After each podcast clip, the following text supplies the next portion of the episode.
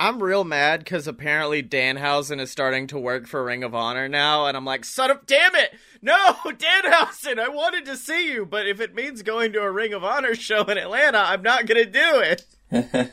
I'm not working for those. Se- I'm not going to go paying money to those sexist douchebags. Yeah, exactly.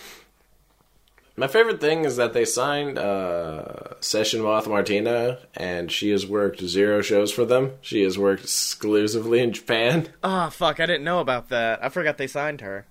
It's okay. They signed other people too, and they just aren't showing up for it. It's it happens. They signed people that don't matter and Session Moth Martinez, which, by the way, my favorite picture to come out of New Japan Weekend is still of uh, Martina fucking grinding on Renee Young and her just in the background staring like, what am I supposed to do now?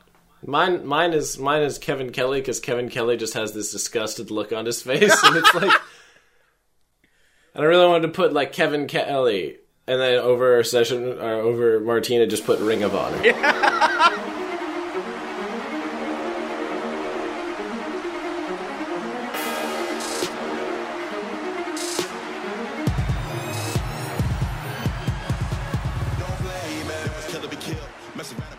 Welcome to Fight Boys, the show about professional and not so professional wrestling. I am your host, the birthday bad boy of podcasting, Scotty Moore. Your birthday was yesterday. Still counts. birthday week, baby.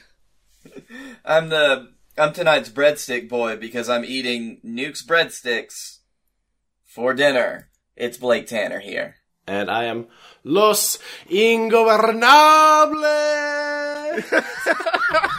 The Dylan. Ah, planned that one out two days ago. Oh man, so I guess we do need to talk about it because I think the saddest I've ever seen Dylan in chat is the second night of the fucking Wrestle Kingdom where he just went like, "Oh, the website's down. Um, I guess I'm just gonna." Guess I'm just gonna go to sleep. It's okay. And I'm sitting there like, no, no, just use like a pirated stream for a few until the website comes back. It's okay. No, it's okay. You guys can watch it on your own. I'm gonna go to bed and I'll watch it when I wake up, I guess. I was like, Dylan, no, it's fine. To be, to be fair, to be fair, part of the, my reasoning for that was like I wasn't feeling great when I woke up and and did that because I was fi- I've been fighting this weird on and off like sinus thing, Yeah. and I did feel a lot better when I woke up. Uh, and I woke up for the best part. I woke up for like Jericho and Tanahashi. You literally woke up when I fell asleep. You woke up about the Oh yeah. I thought you fell asleep because I woke up. I thought you were just like, oh, Dylan's here. Tag, You can take over. Tag's been bam, out. Because that's exactly what it seemed like. No, no, no. I, I wanted straight up to watch the main event because I was like, this is gonna be fucking. Was it as good as Naito or um, sorry, uh, Ibushi versus Okada?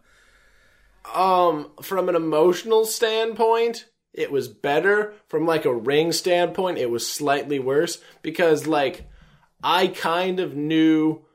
Actually, no, I I still didn't know. So there was there was that thing. I was like coin flip that Blake was gonna win. Um, Which, by the way, that fucking coin flip is deadly. Oh, I'm gonna talk about it in a second. Uh, didn't you win? You ended up winning by flipping. I'm gonna talk fuck- about it in a second. Don't step on me right now in my moment. I want Dylan to finish. But but yeah, no, the no the I'm, I'm I feel like the Ibushi match was better. It, night one, I'm actually glad that like if I had to miss part of a night, it was night two because like I I still haven't seen the Ibushi uh, White match. It was all right. Uh, it, it consisted of a whole lot of Gedo being Gedo, and that was about it. Or maybe that was the Kenta match. I can't remember. It was one or the other. Yeah, a lot of cheap.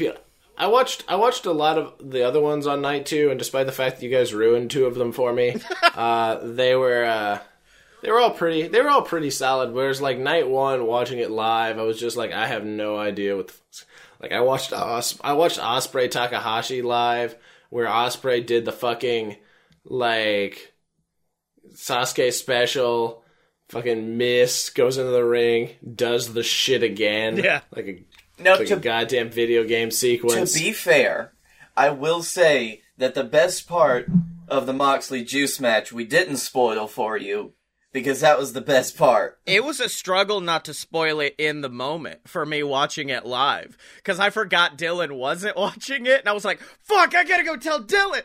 Oh shit! Wait, no, I can't. I can't ruin this for him. The man who was didn't you say like Suzuki's definitely losing because he's not staying with the company, and then that shit happened, and I went, "Oh fuck, okay." His his contract was looking like it was gonna be up, but I guess fuck it. yeah, And they were like, they were like, uh, we can give you probably a win, probably a win over over Moxley. And he was probably like, all right, I'll win one more title with you guys. yeah, exactly. I'll win all of them but the fucking main title.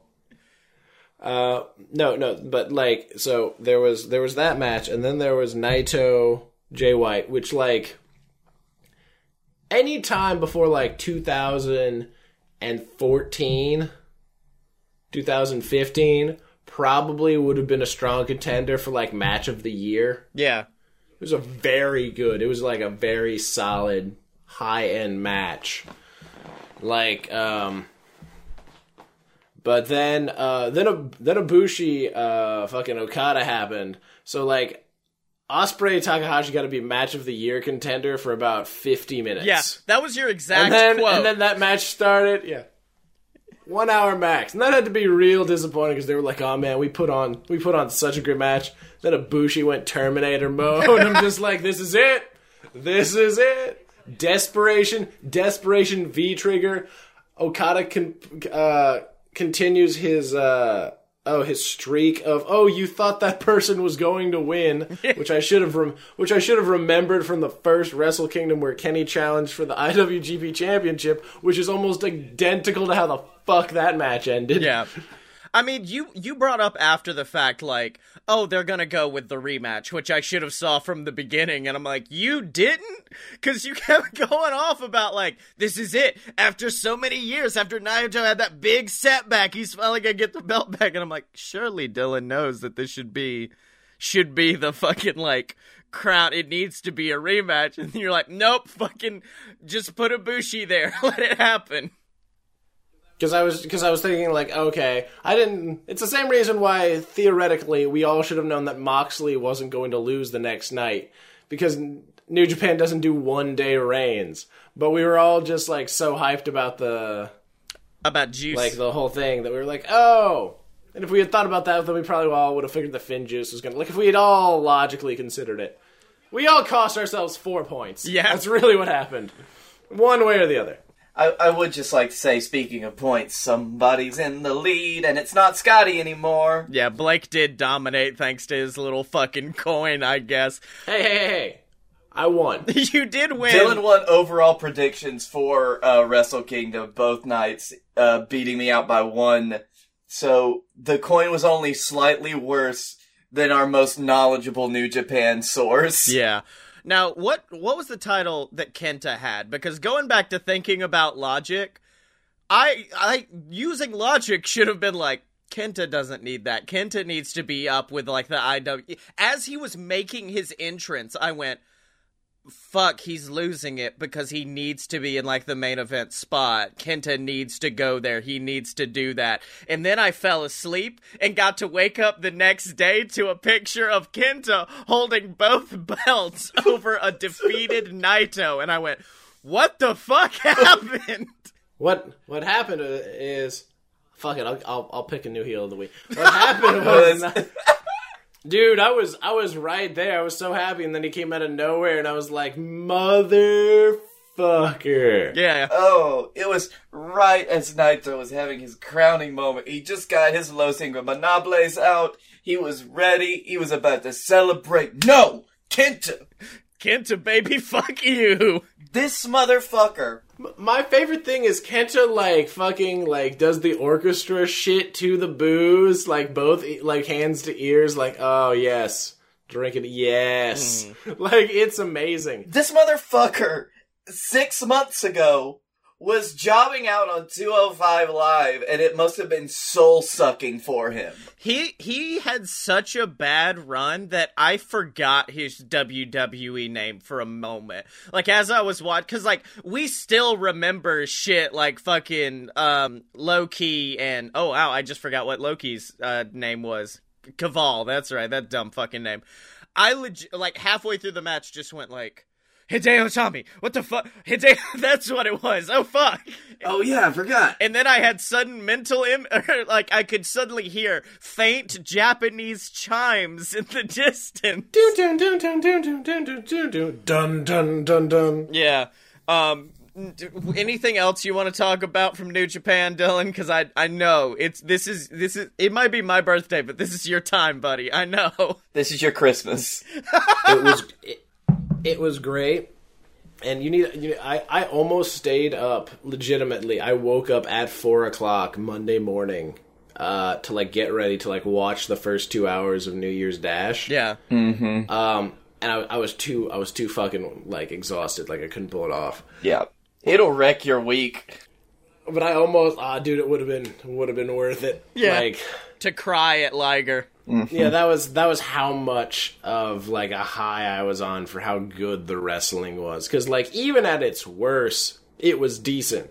Yeah, yeah. Even at even at when the when the wrestler fucked up the the never open weight belts, and then I felt cheated because fucking Ishii got counted. I was like, motherfucker! I bet, were they supposed to win? I'm I'm so pissed off right now. I remember I I forgot because the website I went to check and do pre- fill in predictions. I forgot who was in Lij and who was in Chaos and everyone for the six man, and I was just like, "Oh, they won! Awesome, Chaos!" Wait, no, that's not Chaos at all. Fuck! Ah, damn it! No, no, no. The thing is, is the thing is, is that like as soon as soon as they started doing it, I was like, I really wish that they would announce the order of it. Like, Oh, yeah. to it. Because had I known that Chaos was going to be second, I probably wouldn't have picked that.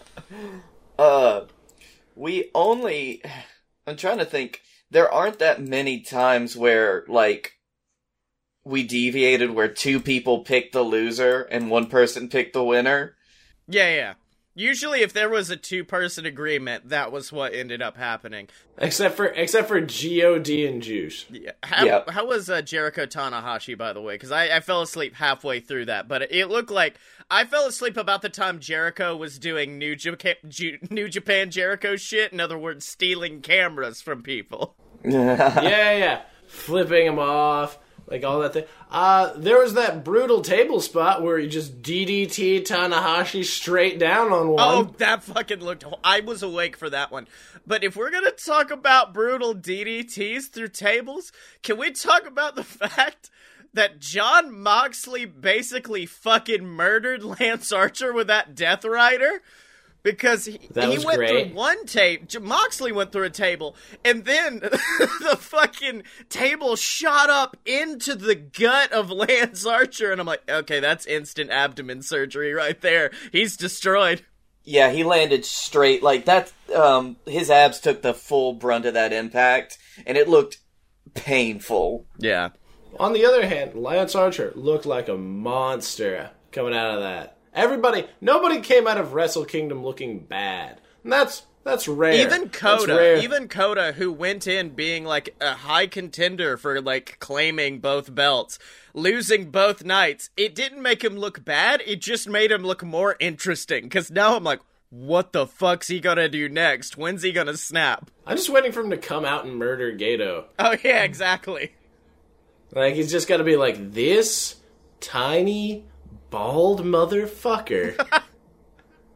Because the end of that match is such a screw job where it's just like, you did everything right. You got fucking leveled with a chair. Straight leveled. Took all of that. like, I would have loved if at one point during the fucking Kota match, the the one the night before, it cut to the crowd and you see Kenny Omega in the crowd doing the fucking Britt Baker shit.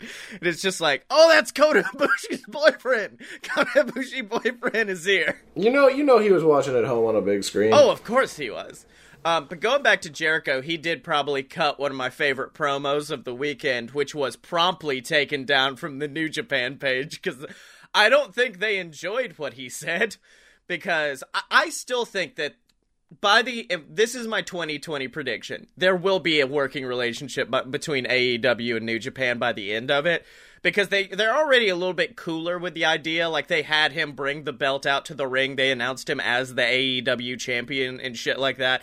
And then Jericho cut that impassioned promo where he's just like It wasn't even it wasn't even shitty Jericho. Like I forgot what regular sounding Jericho because I'm used to I'm used to podcast Jericho. Yeah. and I'm used to Le Champion, and this was just like, hey, look, it was like it was just like like straight Chris, and I was just like, I forgot this was a thing. I Yeah. Yeah, like he was just at the mic like, "Okay, look. I know I'm I would be more than happy to offer him another shot at the AEW championship. I would be more than happy to do anything. Just put the petty bullshit aside and let us work together. We can make and the greatest make money. make money. We can make the greatest matches that the world has ever seen if you guys can just get over your petty bullshit. And I'm like, yes, Jericho, thank you. If we could just not anymore, y'all, let's come on. Come together. Yeah, well, because was it this last week where it came out that uh, that Impact basically was trying to force New Japan to have a working relationship with them? No, what? yes, that was um Yeah, because AXS, because the people that bought Impa- our own Impact bought AXS TV, which is where New Japan was being shown, and they were like, "Listen, uh, work with us, or we're taking your show off off our channel." Oh, yeah. and, and New Japan's hatred of uh, TNA slash Impact Wrestling is greater than their desire to be on American TV. Uh, there was also like a money money difference, and like they knew that they weren't really needed because Impact was on there, and who needs two wrestling shows? Well, not only I, I mean, I feel no excitement to see any like dream matches between Impact and New Japan. Maybe like Sammy and Suzuki. Like that might be a good one. But AEW No, no, no. I'll, I'll watch Okada Brian Cage. Oh, that would be actually really good. But like there's it will nothing they will never Okada will never step foot in an impact ring again, Yeah. no matter what working relationship they have together. And if he does, it'll be to take a shit in the middle of the ring, point to it, and be like, "That's all of you," and then leave. Meanwhile, AEW has instant dream matches. You could have Kenny go back and have another match with Okada or a match with Naito. You could do that. You can have uh, Chuck Taylor come back and finally say he was the mole for Chaos. You remember that fucking storyline that went on for ages and then had no payoff because he left? Yeah, you could have so much stuff happen if they just worked together. But Yeah, it's Kenny coming back to just being in an in New Japan ring would just print money. Yeah, exactly. Because that's who he is. He is print money in Japan. And you know Kenny wants to. If anybody, Kenny definitely wants to open that door again. One hundred percent. But now we gotta talk about WWE, I guess. Do we have When's to? when's when's the Rumble? It's in two weeks, and the only reason I know that is because I have to plan a stupid pay per view or whatever. But like, Roy, Brock Lesnar. Wait, hold on, hold on, hold on one second. I just need to double check. um, L- let me just double check. It's uh, it's still gonna be bad. It's still gonna be a bad show. okay, so um, um, what the fuck, Paul? Paul, what the fuck? Let's talk about the big the big surprise for the Rumble. I'll get into why uh, it's my heel of the week later, but like we we can talk about the big thing. Yeah. oh, bullshit! My ru- I'm sorry, I didn't, I didn't understand what bullshit was. That that could be several things. Well, it, it it is it is several things, and it's not just Brock. So we can talk about this specific thing because Brock is in rum- the Rumble. Brock is in the Rumble at number one, and I understand it from a Brock Lesnar standpoint. Because over the past year, Brock Lesnar's not been there as a champion. He's just been a, a, a guy who's been like, I'm just gonna fucking do shit. I'm gonna enter the Money in the Bank match that I'm not in and win it. I'm gonna go to the rumble. Because apparently you can do that. exactly. And so Why wouldn't anyone just run in? But you could have easily, during that promo, at any point been like, Brock Lesnar's going to enter the Rumble and then challenge the Universal Champion, whoever they may be at Mania, and try to unify the titles. Brock Lesnar is going to go kick Adam Cole in the dick and take his title. You could have done any of that, but instead it was just like, he's gonna do it. I don't know why, but he's gonna do it, I guess. You could have even just like had the easy cop out. They really took a spot away from a surprise entrant for this shit. Yeah. You could have even had the cop out of like Brock's just fucking bored because you haven't given him anything. Yeah. Big man want fight. I don't think Big Man want fight. I really That's- don't. That's the thing. It's just that's one way they could have gone. They didn't go that way, but it, it just doesn't make any sense. Just Paul. Speaking of big man, as a weird aside, because I, I saw things about it, but I, I didn't have time to watch the video. What's Drew Gulak uh, or Drew uh, McIntyre up to? Oh, I, I was afraid that that was about to go down the dark route of what's Drew Gulak's brother up to nowadays. Yeah, we're not going to talk about that. Gonna leave that in the box. I don't know. I didn't. All I know is Drew is just beating the shit out of people every week. Apparently, he had a catchphrase, and I was, just, or like a phrase, and I was just like, "Oh, they, he has something." Do you do you remember what it is? Because the last thing I saw was almost a baby face like move from Drew, which is I can't remember. He was facing Curt Hawkins and Zack Ryder, and he was getting ready for the Claymore, and he just goes one, two, three, and then Claymore's Drew or uh, Clay- Claymore's him in the face, and I'm like. Why? Why though? Aren't you supposed to be the vicious Scottish psychopath? But no, you're you're not. You're just gonna do this now, I guess. I don't, I don't, I don't know. I'm, I'm gonna have him win. I'm, I'm gonna, I'm probably gonna have him for my Raw pick. Oh, also, have we decided? I have an idea for how we can do uh, the Rumble picks this year. Oh, so instead of our usual, you pick a Raw, you pick a SmackDown, you pick a surprise. Yeah, yeah, yeah. Because I feel like there's gonna be some overlap. Uh, we draft. Oh Uh, shit! we snake draft. So um, for the first one, Blake goes first, then Scotty, then I go twice, then then Scotty, then Blake goes twice, then Scotty, then me, and then for the second one, I pick first, then Scotty, then Blake goes twice, then yeah, yeah, yeah. okay, Okay. I'm down with that. I'm I'm I'm down with that. I like that a lot, actually.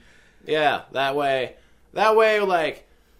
That way, it's not like, uh, oh, you you said the words before me. It's like a designated draft. Yeah, exactly. And then you can still be mad, but like for different reasons. Exactly, because you just I have like three. I, I on my drive home, I came up with like four picks of like that's unlikely, but all right, I'll take that one and that one. Sure. I'll do that. And Also, my favorite bad storyline right now is no longer Rusev and Lana. It's now AJ Styles and Randy Orton. Because I realized this week that AJ Styles, and this might be uh, very cornetish what I'm about to say, he's the least threatening WWE superstar of all time. And it just seems like an upset, petulant child fight trying to fight Randy Orton. Like you remember the video that came out a few years back of like m- not Make a Wish kids, but just like random kids being interviewed, and one talking about how much he would be able to reverse the RKO, and then Randy pops in and RKO's the kid almost. That's what it feels like because it's just AJ being the littlest shit heel, hitting shitty RKO's on people, and then doing the worst simulacrum of Randy's pose that he can do. Yeah, I don't know if you know this. AJ Styles is a phenomenal heel. Yeah. And that's because he knows he knows that's where his, his like his thing is. Like he's been doing this for twenty years, Scotty. He's aware. yeah, I, also think that like because AJ's just so good, he can. He's just kind of going through his motions and doing his thing while he can still do it well. Yeah. Because I think if there's anybody that will retire and stay retired, it could be AJ Styles. yeah. Is more than likely AJ Styles. Cause like, cause like HBK came back for like, you- like you know the money and the the whatever. Yeah, and Undertaker came back because of the money and whatever. And Edge is probably coming back because of the money. No, AJ AJ watched that match and he was probably just like, no, no. AJ's this sounds terrible. AJ has that like Southerner pride. you mean he's just a Southern boy yeah, with that farmer strength? yeah. He's just, he's just stubborn as fuck. Uh, he. By the way, this is, this is a different aside. Did you see his statement where he talked about li- like where he like admitted that his outrage about the gay community thing a while ago was wrong and he's moved past it and he would be oh more yeah, than no, I, happy to I have that. sent that to you guys because he's just like, I would like to apologize formally to the gay community for what I've said about them in the past, but right now I've come. I really enjoy the gay community. They're Th- is that just how he says the words gay community? It's just like It's it's not. It's just how Scotty imagines it in his head every time he reads it. because I would just love if AJ Styles was like, I really wanted to say that I'm sorry to the gay community. no, no, no. I love it He's always it's writ- surprised. As, no, as it's written out, there's a parentheses with a question mark in it next to every single time he says gay community. It's an interrobang, thank you. 'cause there's a little, there's some surprise with it. Um, but he also is glad to have a uh, a good following with the flat Earth community. Oh, And- yeah. The flat Earth community. yeah. Uh, but yeah, no, no, it's nah, uh, AJ. AJ knows. AJ knows what's happening with it. Yeah, yeah, yeah. And I guess the last thing before we go to break, we do need to bring up the fact that WWE security tackled a priest this week. What? No, no, apparently that was planned. Yeah, someone posted a shot of the script, and it's like security tackles priest. Okay, Why? Why? I don't know. Wasn't there that weird match ending to Rey versus uh, Andrade? Really weird because it's like it felt like I I'd never really seen the refs have to direct what's supposed to happen, Oh yeah. But and it's a I think it was John Cone too, um, and he was just like, no, you gotta just do that, just go. No, Rey, Rey, look what you fucking did. yeah, You're going for the pin, but look what you fucking did. I can't believe you did this, Rey. Yeah, and then get And like, Rey goes out and he's like, oh no, I can't believe I did this. I do really enjoy this new kind of like unhinged Rey Mysterio where he's like, You took my mask? I'm gonna beat the living fuck out of you in a backstage interview segment. You uh you beat up my son? I'm gonna get a lead pipe and try to break your fucking knees. And I'm like, isn't Rey Mysterio for the kids? Ain't that why you're here? And Rey's like, I was for the kids, but now I'm all for the fucking streets. I'm about to destroy Rey, you. Rey Mysterio's like, you know what else is for the kids? Ass whippings. They gonna learn. I'm gonna beat these kids senseless. These young fucking whippersnappers. I had my knees surgically implanted from a young Nigerian child so I could keep going in the ring. I just, I really. Uh, the other day, I saw a clip during like the Jericho Rey Mysterio rivalry where where all he wanted was to unmask Rey. It's the smoothest thing I've ever seen in my entire life. But he's got Jericho set up for the six one nine, runs the ropes, goes for it. Literally, as he turns around, Chris grabs the mask, backs up, and then rolls him up for the victory. And I was like, "How the fuck? Damn, Jericho's good." He's incessantly good. I love Chris. But you know who else I love? I don't love his beliefs, but I love Chris. Yeah. But you know who else I love? Some some motherfucker on the internet. Hold on, wait, we've got two now, so we have to specify some motherfucker and a cool person who is my cousin-in-law. And they are our patrons at patreon.com slash a load of BS. That's the website where you can support the Fight Boys and get exclusive content that can be found nowhere else on the internet, like Wrestling History X, our show where we re- revisit some of our favorite moments in pro wrestling history. Next Wednesday, my episode about the summer of punk is coming out. I put a lot of love into it, and I hope you guys enjoy it. Dylan's going to have one next month, hopefully, about Kenny Omega's junior run, and you know it's going to be five. It's going to be a five part docu series, I think, at that point. it's gonna it's gonna take me some time because I was I've been more busy than I expected, so I haven't gotten to as much of it. Yeah, yeah, And yeah. I was so wiped out from Wrestle Kingdom because like I was supposed to take the time after that each day to be like, okay, and now I'll watch them, and that did not fucking happen. No, I won't even be able to start on mine until March. Yeah, that that's fine.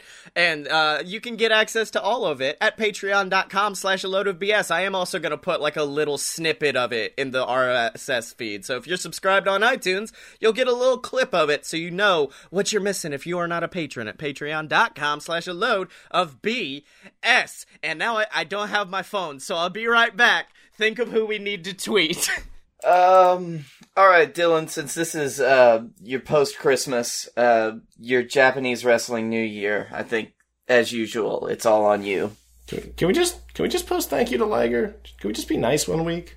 I'm 100% down with thank you, Liger. Yeah. Because like Scotty and I actually got to see Liger, and there was he put on a really good match. I always forget. Like, as I, I, I don't think I ever got to see any of his matches this weekend, but I remember at one point just thinking, like, have I seen Liger live? When did I see Liger live? Yeah, it was him versus Taguchi. Oh, that's right. Yeah.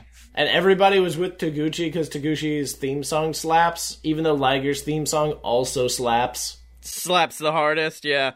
I think just hashtag thank you Liger. I don't even want to tag anybody. Like that's it. No, but if you could find if you could find a, a picture of it from the that that show, the CEO slash New Japan show, I'm sure there's one you could like steal from Google. Yeah, sorry, I'm just over here in the corner crying because I never got to see.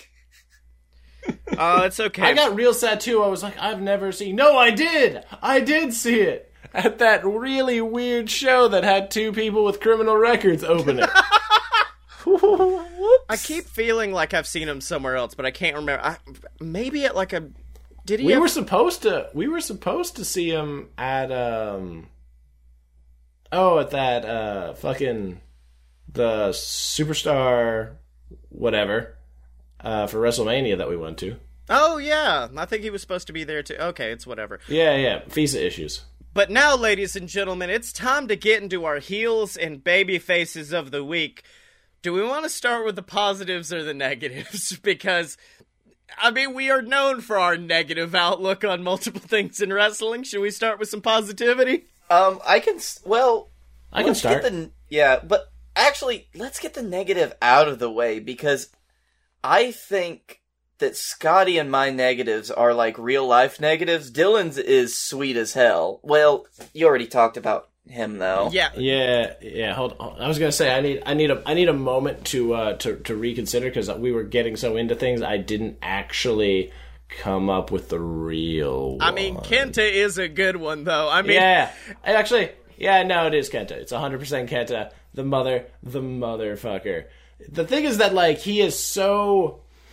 It's not even like a oh like this person is a heel of a person. It's like he, he's so committed to the bit at this point, like just so fucking committed, and like his promos in J- Japanese. I mean, are it's so fucking good. his his character is very different, but I I get the same energy that I remember from like peak Nakamura before he left New Japan because of how just balls to the wall he is with being a complete shit stain. Well, I mean, Oh, not yeah, only it's- that, it's almost like like Jay White plays heel, but I could see Jay White swip, switching no matter what. Kenta is a fucking heel. Kenta would step on your baby. like that's exactly it. Yeah, but Jay White would stand in the background and laugh at you. Yeah. Yeah. And that's why he's a heel. But yeah, no, it was And MJF would call you out on Twitter for it. Yeah. Yeah. But no, I'm I'm really looking forward to that match. Um some people were talking about how like they did this to try because historically uh because the next the new beginning shows are in Osaka and historically for some reason Osaka hates Naito. Like um right before in the like the lead up to when Naito turned uh turned heel, uh, I remember one of the shows I remember watching was Naito was still a babyface, and uh, they were in Osaka, and they were just booing the shit out of Naito. like he was on the babyface team, and they were just booing the shit out of him. I was like, oh, that's got to break your spirit. That's just got to break your spirit right there. And then later he became heel, and I was just like, I can't wait till he goes back to that place and flips him the bird. but uh, they were like, yeah, they're doing that for it. And I was like, Naito gets cheered everywhere now, regardless. But yeah, no, this is the perfect. This is the perfect first, uh, first challenger. I don't know where the fuck Kenta goes from here, but you know what? Whatever, we'll see. It's gonna be great. Yeah. You know, they're starting him out hot. We're gonna see where he goes. Um, alright, my heel of the week is just a general consensus on how bullshit the Rumble has become. Like, we've all been here for a few years now, seeing just a decline of the Rumble as being one of the best and most looked forward to pay-per-views of the year, too. Remember when you liked Survivor Series? Me either. Yeah. Well, Survivor Series was never big for me, but the Rumble, I remember back in the day, Rumble was like my number one. That's my favorite pay per view because you're always going to have returns, you're going to have surprises, we're going to have great matches. And then finally, one year, my dad was like, hey, we're going to go to the Rumble. And I went, fuck yeah, the Rumble. That was also the year Roman Reigns fucking won. So I didn't have a good time at all. And every, That was, no, no, no, no, no. You have to add that was the that was the year in Philadelphia where Roman Reigns won and people booed The Rock. yeah. you need And that show had good matches. It had the fucking Seth, John, Brock triple threat that's so fucking amazing. I always forget that was the same Rumble. Which is a fucking match of the year contender Yeah. that year.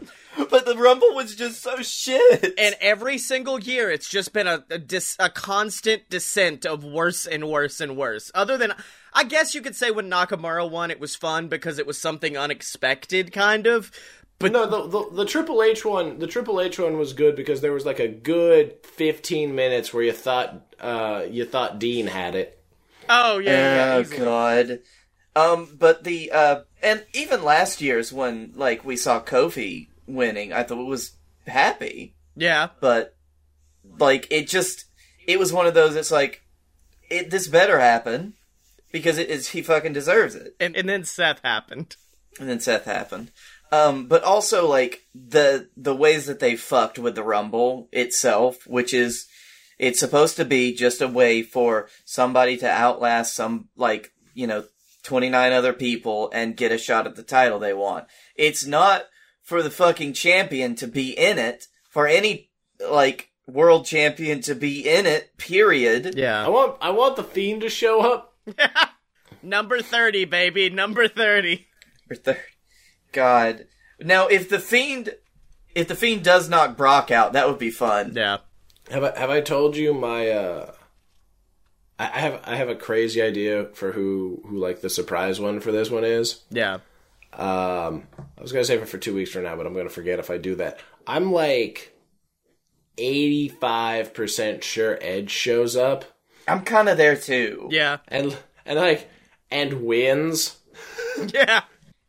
That's like, that's some that's some special dream board that I don't want to bring out into the ether in case it doesn't happen. No, no, no, no. We we looked at that Becky dream board for like a year and a half. We can do this. I would I would love to see if Edge came back, even if he was just like there for a bit in the Rumble. And I will Um, say this. Where do we think Brock gets eliminated? Because I think he goes Final Four. I think they keep Brock as long as possible in there. yeah, I think that's the only way they're gonna do it, unless they do No, no, pull no. some. They're gonna they're gonna pull a what was that that uh 04 Maven? Oh, yeah, yeah. Somebody somebody gets sacrificed. Ah, somebody. I somebody. hope it's Drake Maverick. Now this could be the moment where we find out what's in Eric Rowan's sack of terrors. Apparently, Well, Would you like would you like to redo the phrasing of that? no. Nope. Like no, okay. no, absolutely not. All right. I stand by that. I want. We're we're all gonna see what's in Eric Rowan's sack. That big old sack that makes Mojo Rawley real scared. Well, that does segue perfectly into my heel of the week because I was thinking about it. It was actually a pretty decent week of wrestling. Nothing pro- too negative happened, and I mean we recorded late in the week last week, so it was a little bit weird to look back. And that's when I realized I was looking out to find the heel, and I realized the heel was me all along because I had been allowing myself Scotty, Scotty, the, the heel has always been you. cut to the end of The Shining. It's a picture of all the famous heels. Slowly zooms in on my face in the center of it. I'm like, oh no! No, it's the fact that I've been allowing myself to buy into WWE bullshit still about returns and surprises and expecting not to get disappointed. And like this Monday, KO and Samoa Joe are just like, we've got us a third man, and it's gonna be fucking amazing. It's gonna be fucking Savio Vega, baby. We got Savio. It's gonna be great. And then, well, it's the big show. I was actually hyped for that. Well, part of me was like, fuck yeah, Big Show's back. And the other part of me was like, that could have been literally anybody else. Could have been anybody else. But okay, that's fine. So that's one. Two, John Morrison's back. Can't you wait till we get to like number 27 in the Rumble and you hear, wow, I ain't no make believe. And fucking Morrison comes out. No, we're just gonna have him and Miz turn heel and fight the New Day. Which is fine. It's gonna be fun. But okay, that's how you bring back John Morrison. You bring him back in a WWE backstage segment where he's just. You bring him back from the dead. yeah. and you bring him back just to have Miz be like, hey, I'm upset. You go talk to people for me. And then, of course, we've got Sheamus, who returned literally the exact fucking same way he returned the last time. At this point, it's just an homage to himself. Which is, oh no, the babyface is getting beat up. Oh, but here comes Sheamus. He's returning to save the babyface. Oh no, he's now beating up the babyface. That's it. That was the whole return angle. Um, what are the odds that uh, Vince McMahon's um, hard on for Sheamus versus Bryan at WrestleMania comes back this year? Yeah, because Punk did release the original schedule for WrestleMania 30, and that's what Daniel Bryan was going to be relegated to until the fans said, absolutely fucking not. No, this cannot Yeah. happen. And that all sums up to the fact of I'm real fucking excited to see what's in that cage. I don't know what he's got in there, but it spews red mist in people's faces and causes you to go blind, apparently. But guess what? I can predict the future, and the future is I'm gonna be fucking disappointed. Whatever's in that cage, they've built up so much that I'm gonna be very disappointed. Well, worst case scenario, which means most likely to happen, is it never really has a full pay. Oh, it's Hornswoggle. Never mind. Yeah, yeah. It's Hornswoggle or a head. It's a head in a cage, and that's it. uh, it's Baby Bray. Yeah. They're they're really playing off the whole Baby Yoda hype. They got Baby Bray. oh my god, I wanted With to the design a fiend sh- mask and everything. a baby fiend. oh fuck, that's good. But now on to baby faces, and Blake, I feel like you need to start because y- yours is the most appropriate for this week. Yes, my baby faces. Hashtag thank you, Liger. Um, I've probably only seen a handful of Liger matches ever, but just seeing, um, all of the, uh, just how emotional his retirement was over Wrestle Kingdom and just how there's, there was just such an outpouring of love and respect for this single human being and what he's done in wrestling. Fucking Arby's got in on it, bud. Like everybody was g- thanking Liger. and just like it it just made me feel happy because for once the wrestling community the wrestling community um can come together about something and not be sour sacks of shit like they always are.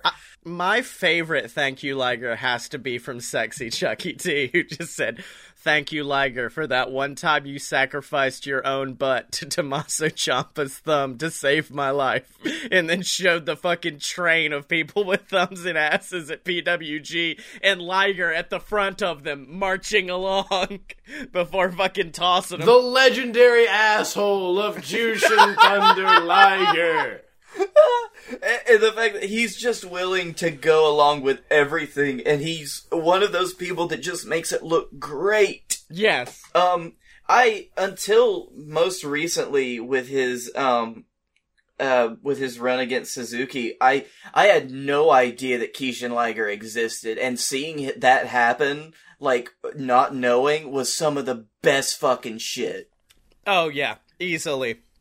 Um, I just think that he's he's a great talent, and like he will be missed. But I'm glad that he went out on a high like that. Yeah, very much so. Like I remember, was he in the? Do you guys remember like the N64 game? And it was like NWO WCW World Tour, and you could choose Japanese guys, which I had never seen before. I always remember Ultimo Dragon because I played as him a lot, but I think Liger was on that too. So I've known about Liger since I was like a kid, but just because of like, oh, that's the fucking giant cartoony one. I love him. Yeah, I, I remember the first. Um, I think I think it was like Wrestle Kingdom Six was the first one whenever I was getting back into wrestling, and like Liger was there, and I was just like, the fuck. And then he kept showing up on things because it got more and more into, into New Japan, and like I was just like Jushin Thunder, look look this up, like oh oh wow, That, he's And, like, a lot. and then he, he just a- kept doing things over the year. You remember Thunder Burgers, where he teamed up with fucking Cheeseburger? That's right. and like he was. He's just been he's just been so like he like he's just been so cool for so long. Yeah. Uh, also, you, you left out the other part of uh, of Chuck Taylor's tweet, which was and being so ridiculously tan for only having his hand showing. and being fucking like, he's 55 years old, dude. And Yeah, he's in better shape than us. All Yeah. of us Yeah. combined. very much. I like uh, Simon Grimm posted like his Liger story, and he was like, it was after the NXT show where he fought Tyler Breeze, and he was in the uh, he was like in the elevator, and he realized that he was there with just the talent, so he knew he could take off his mask, and he takes off his mask and starts looking around at people and making goofy faces, and Simon goes, Liger-son, Marks! And he goes, huh? And he fucking quickly pulls the mask back on after making goofy faces, and I was like, I fucking love him. Oh, he's There, there, there was a the, the last great one was on the day of the uh, on the day of his retirement show. Uh, like the English announce team was there, like doing promotional stuff, and they're like, "So what made us all corpse except for Kevin Kelly?" Like was that Liger showed up, stood directly opposite us, and just started fucking with us. and Kevin Kelly was too much of a professional, but Rocky, Gino, and Chris Charlton they couldn't do it. Yeah. Uh, Well, my Liger. Liger's the cool fucking dad. yeah. Well, my baby face of the week is Rusev. You know, from Rusev Day, it's me. Because as I stated, He's leaning into it as hard as he can. yeah, as no I fucks sta- given Rusev is the best thing. as I stated last week, the fucking Lana Lashley angle would be great if Rusev got to talk more, but he hadn't been able to talk enough. And then this week they do this weird second wedding where they're like, we need to actually get it done. Which someone was like, I really wanted, I wanted the um, the priest to be like the priest from Spaceballs and be like, do you, do you, good, kisser? But in the middle of it, Rusev pops up poorly green screened in front of a beach and just goes, Hey, it's me, Rusev from Rusev Day. And I went, Okay, I'm back on board. That's all it takes. I'm back on this bullshit. If I have to watch this bullshit, at least Rusev's talking. Yeah, and it's just Rusev cutting this great promo of being like, Bob! Lo- I love that he calls Bobby Bob. I don't know why I enjoy it so much. I fucking love him calling Bob. He's like, I It's, even it's the fact you that it's so it's it's the fact that it's so like Bulgarian. It's Oh, like, yeah, yeah. Bobby- Ah, Bob. like fucking GTA 4, you pick it up. Bob, it's your cousin, Rusev. Let's go bowling. But Hey, it's your cousin from Rusev Day. and he just proceeds to like fucking ham it the fuck up the whole time and then at the end of it for some reason just goes deathly serious and it's like next week the Bulgarian brute is back and I am going to destroy you and he like no hint of joking the whole time. And he's like I will pick you apart break you down limb from limb. And when I am done with you Lana can have what's left. And I'm like oh fuck. Okay. Damn Rusev.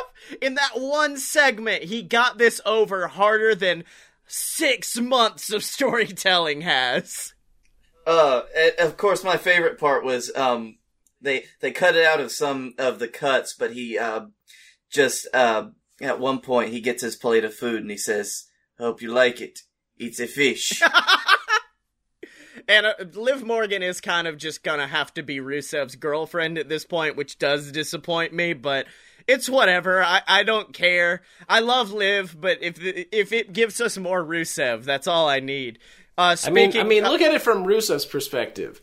Uh, he he he goes to work and he has to be around Liv Morgan, and then he goes home to his hot Ru- hot Russian wife. Like he's there's there's no part of Rusev's day where Rusev is losing, yeah, exactly. except for the meeting with like the writers where he has to. It, where he has to be like, and at that point, can I say from Rusev Day?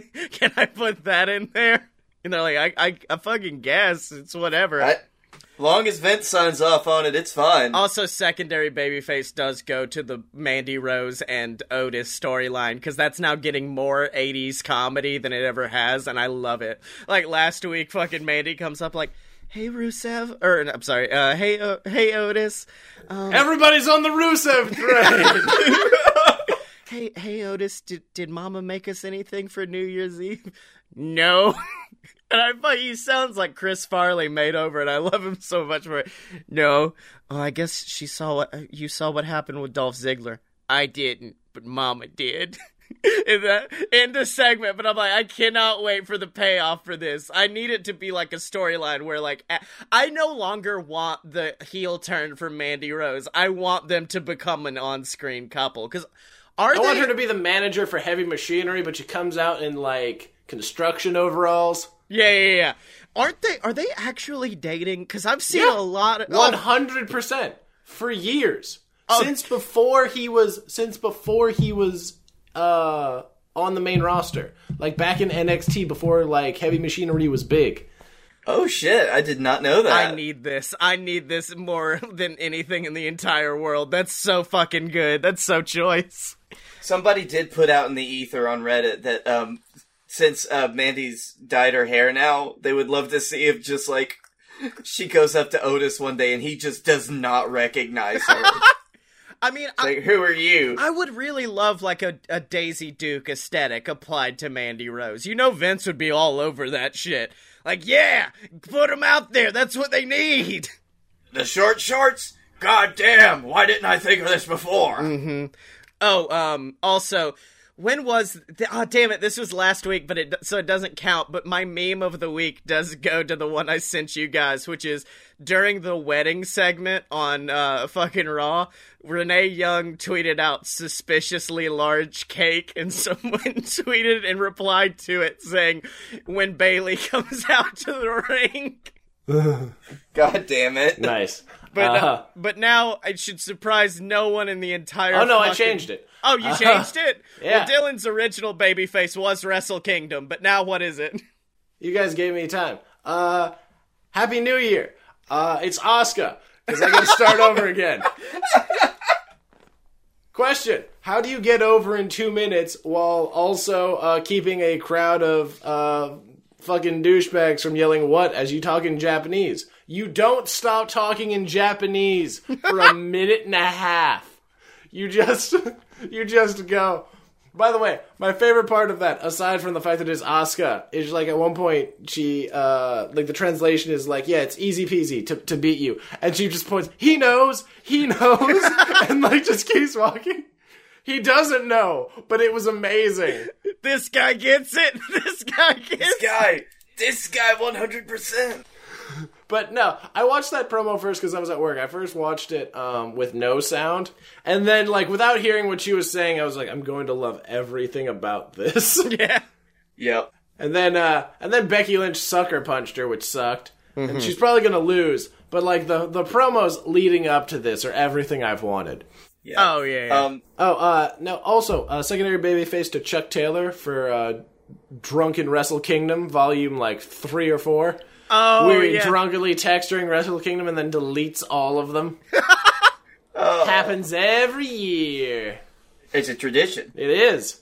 My favorite, I forget, I forget which one it was, was, oh, it was the Ospreay one. It was like, we told Ospreay to stop doing that thing where he elbows people in the back of the head because it's dangerous. And he kept, he just did it again. Just kept doing it. Just a 100%. I'm with them. That move, like when he hit that on Hiromu, I was just like, well, Hiromu's back on the shelf. This summer, two men save the world. From who you ask? Everything invading robo penises. This show is not about those two men.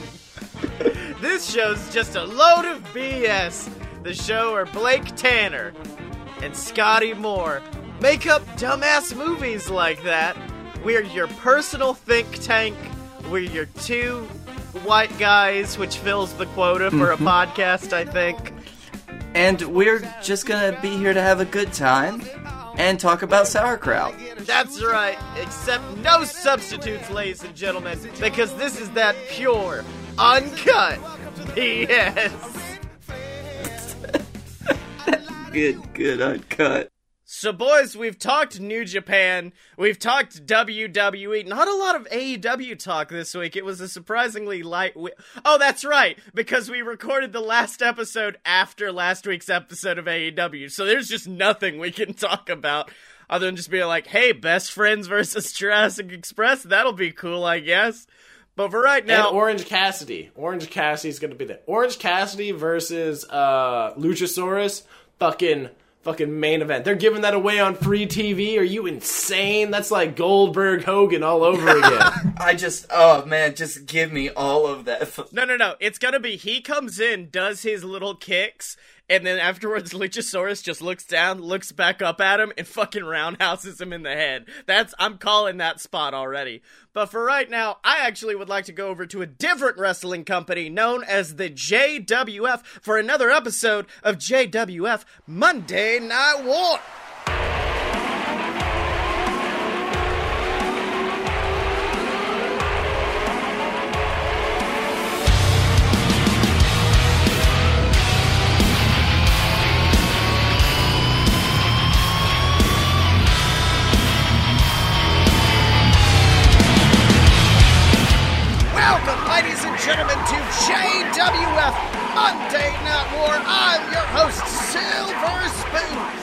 Joined as always by the man behind the entire JWF. It's Captain Tim. That's right, Sills. New year, new Tibbs. That's right, Tibbs, and we are on our way to one of the biggest JWF events of the year, the Regal Rumble.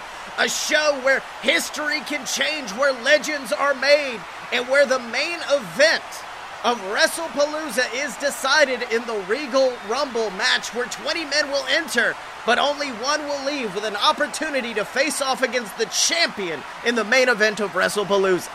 You know, Sills, this is my favorite time of the year because we kick it off with a bang.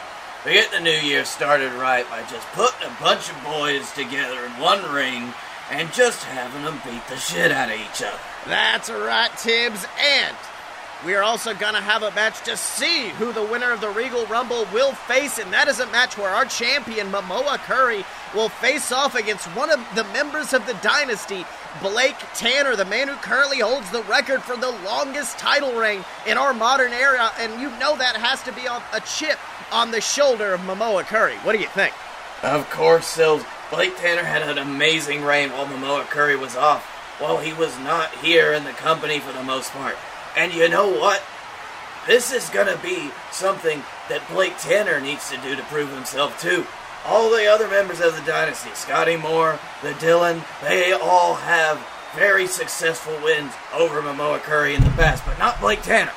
That's all right, Tibbs, and I think Momoa's more than aware of that, but he is in our ring right now to respond to some of the Dynasty's actions over the past few weeks. Let's have a listen. So the Dynasty think they've gotten one over on old Momoa Curry a few weeks ago, didn't they? Cheap shotted me, beat me down in the center of the ring while I claimed my award for Superstar of the Year, but let's be honest for a moment. It's it's getting old, isn't it? The numbers game, the interference, it's the same bullshit on a different day. I mean, don't the Dynasty, I mean, they claim that they're the best wrestlers in this business. Well, back in my day, being the best wrestler meant that you didn't have to have two idiots sitting at ringside waiting to interfere on your behalf. Being the best wrestler meant getting in this ring and kicking ass.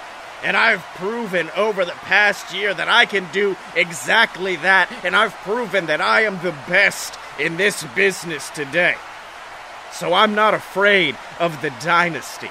I've seen everything that they have on the table, everything in their playbook, and it's just gonna be more of the same at the Regal Rumble when I beat all three of them. Tips! Tips! There it is, the music of the dynasty. Scotty Moore, the Dylan, and Blake Tanner coming out to confront Momoa Curry, and you know they cannot be happy about what Momoa's been saying. Oh, why did we get I don't know, Tibbs, but Scotty Moore has that microphone and he is confronting Momoa right now. Let's hear what he's got to say. Damn, Momoa, you are either a really damn good liar or you're the biggest idiot in this entire company. You're not afraid of us. R- really, that's what you want to say. That you're not afraid of the dynasty. You're not afraid of the Dylan. A man who literally retired you just a few short years ago. A man who stole the JWF championship from around your waist when you were in your prime. And then you say you're not afraid of Blake Tanner, the longest reigning JWF champion, a man who in just three short years claimed every title this company had to give and then some. And you honestly think I can believe that you're not afraid of me? A man who, let me check, that's right, oh, you've never, literally never been able to pin me to that mat. Now, I'm a man who you've never been able to beat, Momoa. I am the albatross around your neck. You see, Momoa, you want to talk about the dynasty's MO, right? You want to talk about how we use the numbers game to get what we want, how we abuse our power to put ourselves in the best position possible. Well, you know what? Why don't we give you an opportunity to even those odds? An opportunity to get a little bit of revenge. Seems to me there's only two weeks left until the Regal Rumble. Two weeks for you to get your revenge on the Dynasty. So, how about this? Next week, you are going to get in this ring and you're going to face the Dylan in one on one competition. And if you manage to actually get one over on this massive beast of a man next to me, he gets banned from ringside at the Regal Rumble. That's one man down. And then the following week, if you can survive the onslaught, you go on to face me, the man who, let me remind you really quick, you've never beat. I, I just, I, I feel like you need to understand that you've never beaten me and you're gonna face me in a match, Momoa. And if you somehow manage to do what you've never done in your entire career and beat me, I'll be banned from ringside as well.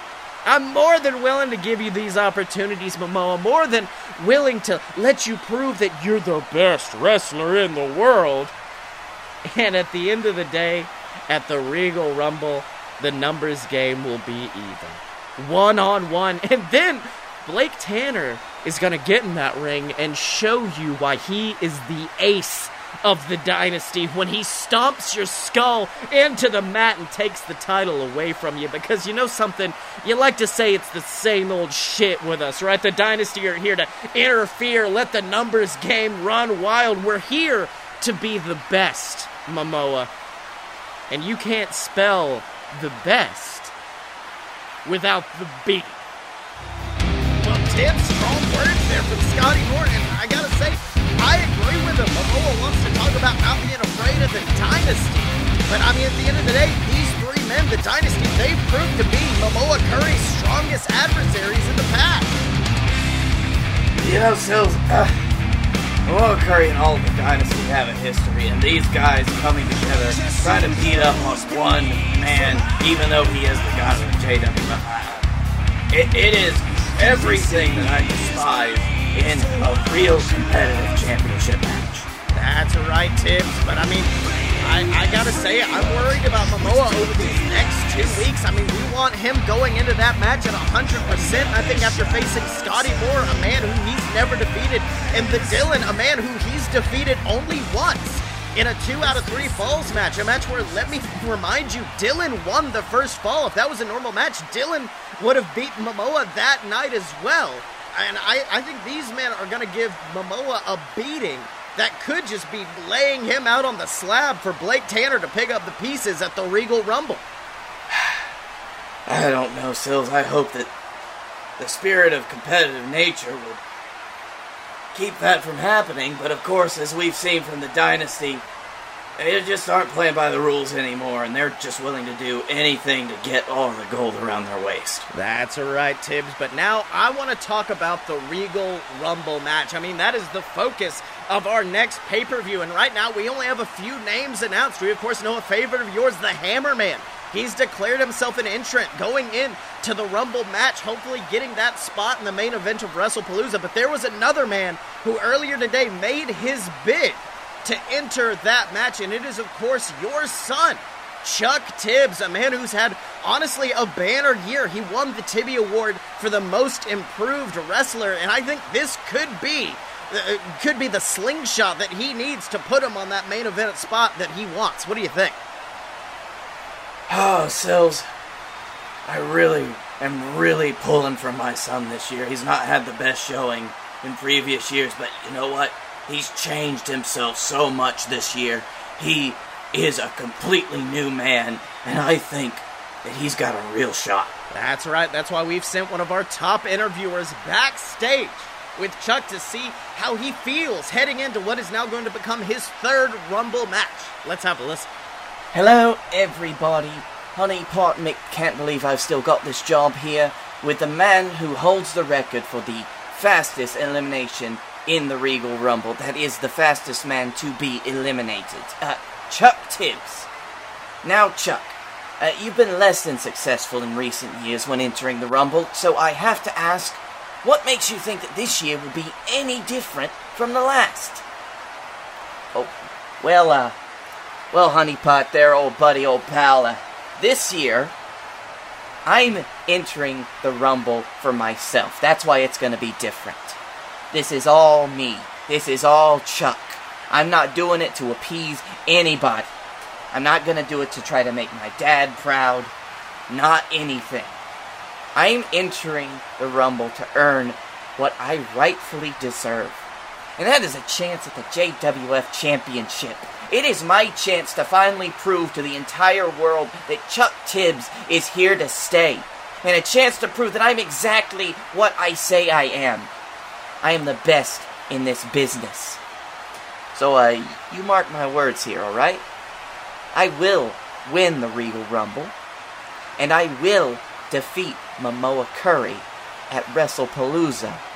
And I will have the JWF Championship around my waist by the end of that night. And I'm not doing it for my dad. I'm not doing it for Felix fucking Ball. I'm doing it for myself because I am Chuck Tibbs. Oh my god, Tibbs! From out of nowhere, it's the Lumberjack! The Lumberjack, the known associate of Felix Ball, and he's got an axe handle just slamming it over the skull of your son. This is insanity. Uh, no! Not when he's trying to make his moment of triumph. God, That's right, and now the Lumberjack actually grabbing Chuck from behind, choking him with that axe handle, holding him in place, and Chuck's fading. His eyes are closing. Tibbs, this is horrifying. We need to get security out here.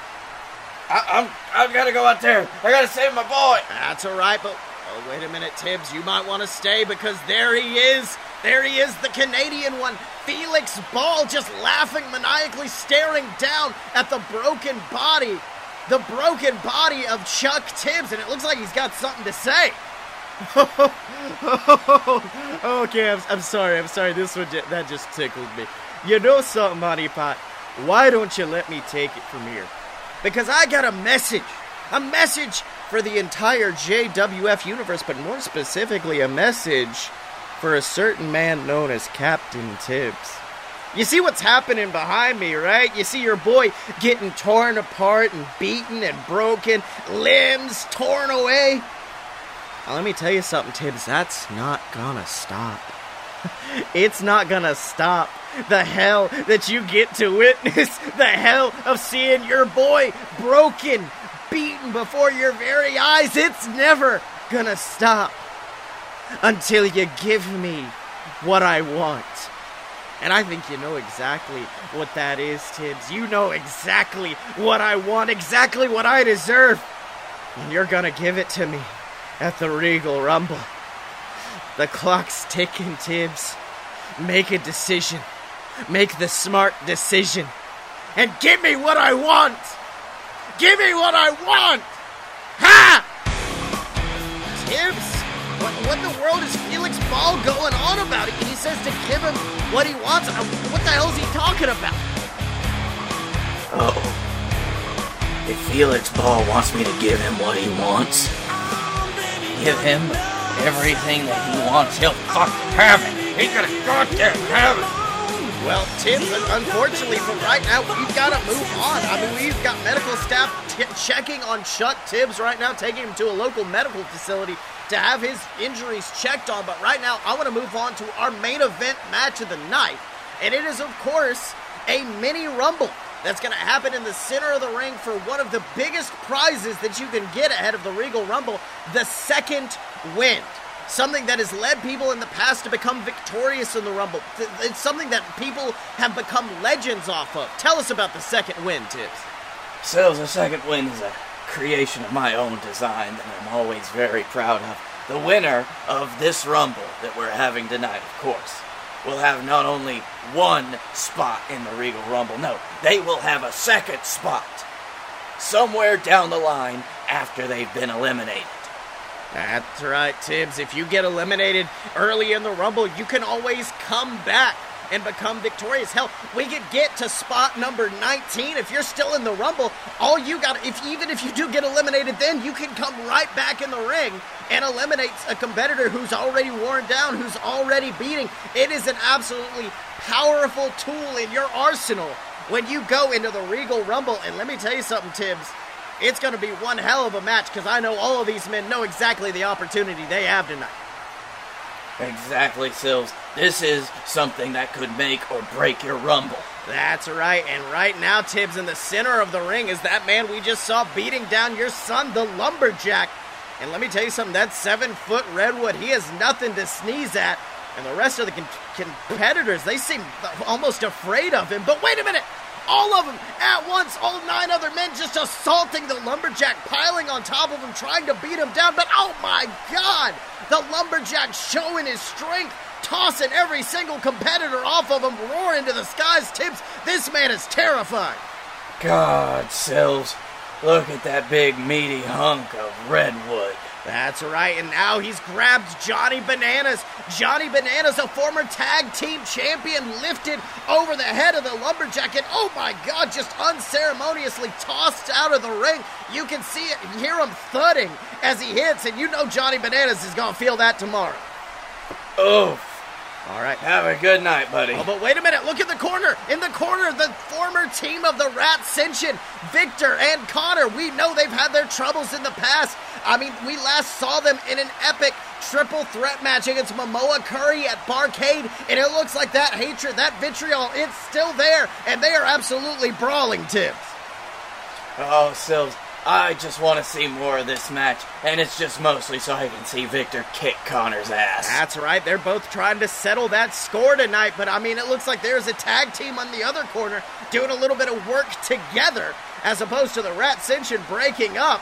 And it is the team of the Hammerman and Griffin Clouds of the VWO, the tag team champions, and they are teaming up on AJ Steel, the man with a body of steel getting whipped off the ropes by Griffin. But wait a minute, Griffin ducks, and the Hammerman with a beautiful flying knee knocks AJ off of the apron to the ground with a big elimination. But wait a minute, Sam Adams, Sam Adams of the Wild Eyed Southern Boys rushing Griffin from behind and eliminating him. And you know that the Hammerman's not going to be happy about that. Oh, not at all, Sills. That's right. And Oh. let me tell you something the vitriol, the hatred between these two teams is palpable. And I mean, Hammerman seems furious, but the Lumberjack is continuing his tirade, just running across the ring, eliminating everybody, beating them down. But Tim, that, Tim, that's the music and Chuck. It's your son. I thought Chuck was going to the, doing local facility. What's he doing? No, he's come back. He's not gonna let it keep him down. Is this what you want? Ball, fucking bastard. That's right, Chuck rushing into the ring and oh, taking down the lumberjack with a Lou Thesz press, raining down shots before picking him up and nailing him with the DD Tibbs. Chuck Tibbs going crazy, and now he's picked up the lumberjack and has tossed him to the outside. Oh my God, this is astounding from your son. Oh, Sills, this is it. This is that Tibbs fire. This is what happens when you get a fully fledged Tibbs out there. That's right. Now the lumberjack attempting to rush the ring, trying to get vengeance on your son. But wait a minute! The Ratcension, Connor, Victor, both going over the top at the same time. The brawl not being able to contain by the ring, falling to the outside, and they've landed directly on top of the lumberjack tip. Oh, damn. That's right, the Ratcension both been eliminated, but it looks like the brawl is still going, fighting off into the crowd. And let me tell you something, Tim, something has got to be done about the Ratcension. These two cannot be contained. Not at all, Sills. I'm surprised that these two are working together like this. That's right, and now we are down to four men, Tibbs. Four men, the wild eyed Southern boys, the team of Sam Adams and Houston Longhorn, your son Chuck, and the Hammerman. And I think those two know exactly what's going on. They're in there with a tag team, and I think they're going to team up on their own as they take on the wild eyed Southern boys. Hammerman going after Houston, Chuck going after Sam, and Tibbs. Let me tell you something, you seem happy as a pig in shit seeing your boy team with the Hammerman right now. I literally can't talk, Sills, because if I do, I'm just gonna scream. Oh, but wait a minute, Tibbs. Unfortunately, it looks like this team up won't last for long as Sam reverses an attempt by the at the DD Tibbs by your boy and nails a massive sobriety test, sending Chuck out of the ring. And unfortunately, Chuck has been eliminated, which leaves Hammerman alone in the ring with the wild-eyed Southern boys. But we've seen the Hammerman take on greater challenges before. Sills, if there's anybody that can do it, it's not my son who's been eliminated. I'm really sad about that. It's the Hammerman! That's right, and now Sam attempting to strike the Hammer Man, but unfortunately, the quick feet levels the Beer Man, taking him back with a big head kick. But wait a minute, Houston! Houston, he's on the outside apron trying to drag out the Hammer Man into a suplex. Trying to suplex him to the outside. And let me tell you something Houston trying to sacrifice himself for the right of his team. Oh, but luckily Hammerman landing on the apron, backing up, and oh, nails a beautiful shining wizard, sending the head of Houston Longhorn crashing into the ring post. And he has fallen to the ground, so he has sent one half of the wild-eyed Southern boys down to the ground, and we are down to two tips. Oh, Hammerman, come on, do it. Make your dreams come true. That's right, Hammerman trying to climb back into the ring. He knows that apron is a dangerous place, but wait a minute! It's Spider Lockhart! Spider Lockhart, the leader of the wild eyed Southern boys, coming out to ringside, and he's got the Hammerman by the feet. He's trying to drag him to the ground, Tim. This is, this is horrible. Why? That Fucking why? that's right, but wait a minute, wait a minute. The Hammerman with a big kick sends Spider to the ground, and I think Hammerman's getting ready for a comeback. He goes to springboard into the ring, but no! Sam Adams! Sam Adams shoving him off of that top rope down onto the ground, absolutely leveling the Hammerman. And Tibbs, unfortunately, thanks to that elimination, thanks to the interference of Spider Lockhart, the winner of the second win is the man known as the Beer Man, Sam Adams. But let me tell you something, Tibbs, it certainly wasn't without his help from his friends in low places. Sills, this is just not the way I wanted to see this, but yeah, so be it. Sam Adams, you got your shot. That's right, Tibbs, and here's hoping he can use it to do some great things in the Regal Rumble match. He's got 18 other men to contend with in that match, all of them fighting for an opportunity to land themselves in the main event of Wrestle Palooza. We've seen some amazing matches come out of this. Last year, we saw Brunch Boy Baron take on the Regal Rumble winner, uh, Momoa Curry. The year before that, the members of the Dynasty, Scotty Moore and Blake Tanner, had an astounding Iron Man match. Let me tell you something, the Regal Rumble, it creates magic too. Exactly, Sills, because you gotta get ready. And you're on the road to WrestlePalooza. That's right. In order to find out what happens next on that road, you're to have to tune in next time to JWF Monday Night War. So, Blakey T, it has been one hell of an episode. What did you learn this week, though?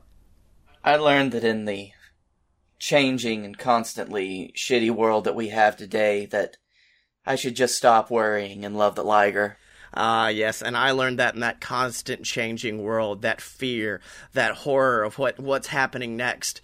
There's always one constant. There's always one universal truth that we can look back to, and that is, it's Rusev from Rusev Day. Hello! So Dylan can be found on twi- Twitter at Dick and Stormy. Blake, where can they find you? You can find me at Blake A. Tanner on the Twitter. You can find me at the Darkroom Vidya on YouTube, Darkroom V I D Y A. And you can find me here on the BS Network where I've sold my soul. That's right. It's very valuable on the black market. And you can find me on Twitter at Scotty Mo, S E O T T Y E M O. You can buy all my books on Amazon, and you can check out all the other BS Network programs online at a load of pure BS.com. From Deviant, the space pirate story, to, uh, to, I was about to say Fight Boys, but I feel like you guys know that's there. A load of BS, opposite attractions, me again. It's all available for you to check out at a load of pure BS.com. Special thanks to Mega Ran, our good friend and yours, for our theme song, Fighters. You can find Mega Ran on um, Spotify, anywhere you where you get great music. He's got some good shit out there. He's been on a fucking roll lately with these like TV show themed raps. He did, I think it was called The Randalorian, which was a very, very good pun. And he did. I saw the Randalorian. He did the Randalorian, and he just did one called Toss a Coin, which is based off The Witcher. And fuck, it slaps. I've never seen The Witcher, but this song fucking slaps, dude. So remember to. Oh, you should listen to that. You should listen to the original from that too, and you'll really enjoy it. So remember uh, to support Mega Ran and to support us, whether that be by donating at patreon.com slash a load of BS or by picking up some awesome merch at merch.aloadofpurebs.com, including three brand new designs for our JXT superstars. That's d- the developmental tor- territory for JWF. And I'm not saying it'll get you laid, but Gazi did say one of them got him laid. He just had to give it up. So make sure to support us there or leave us some reviews on iTunes and tell a friend who loves pro wrestling to check out the Fight Boys. And as always, you can find us at loadofpurebs.com. Step up to the merch table at merch.loadofpurebs.com. Find us on Facebook, donate to the Patreon, subscribe on YouTube, and as always, thank you, Liger. Because when you're a fight boy, you're a fight boy for life.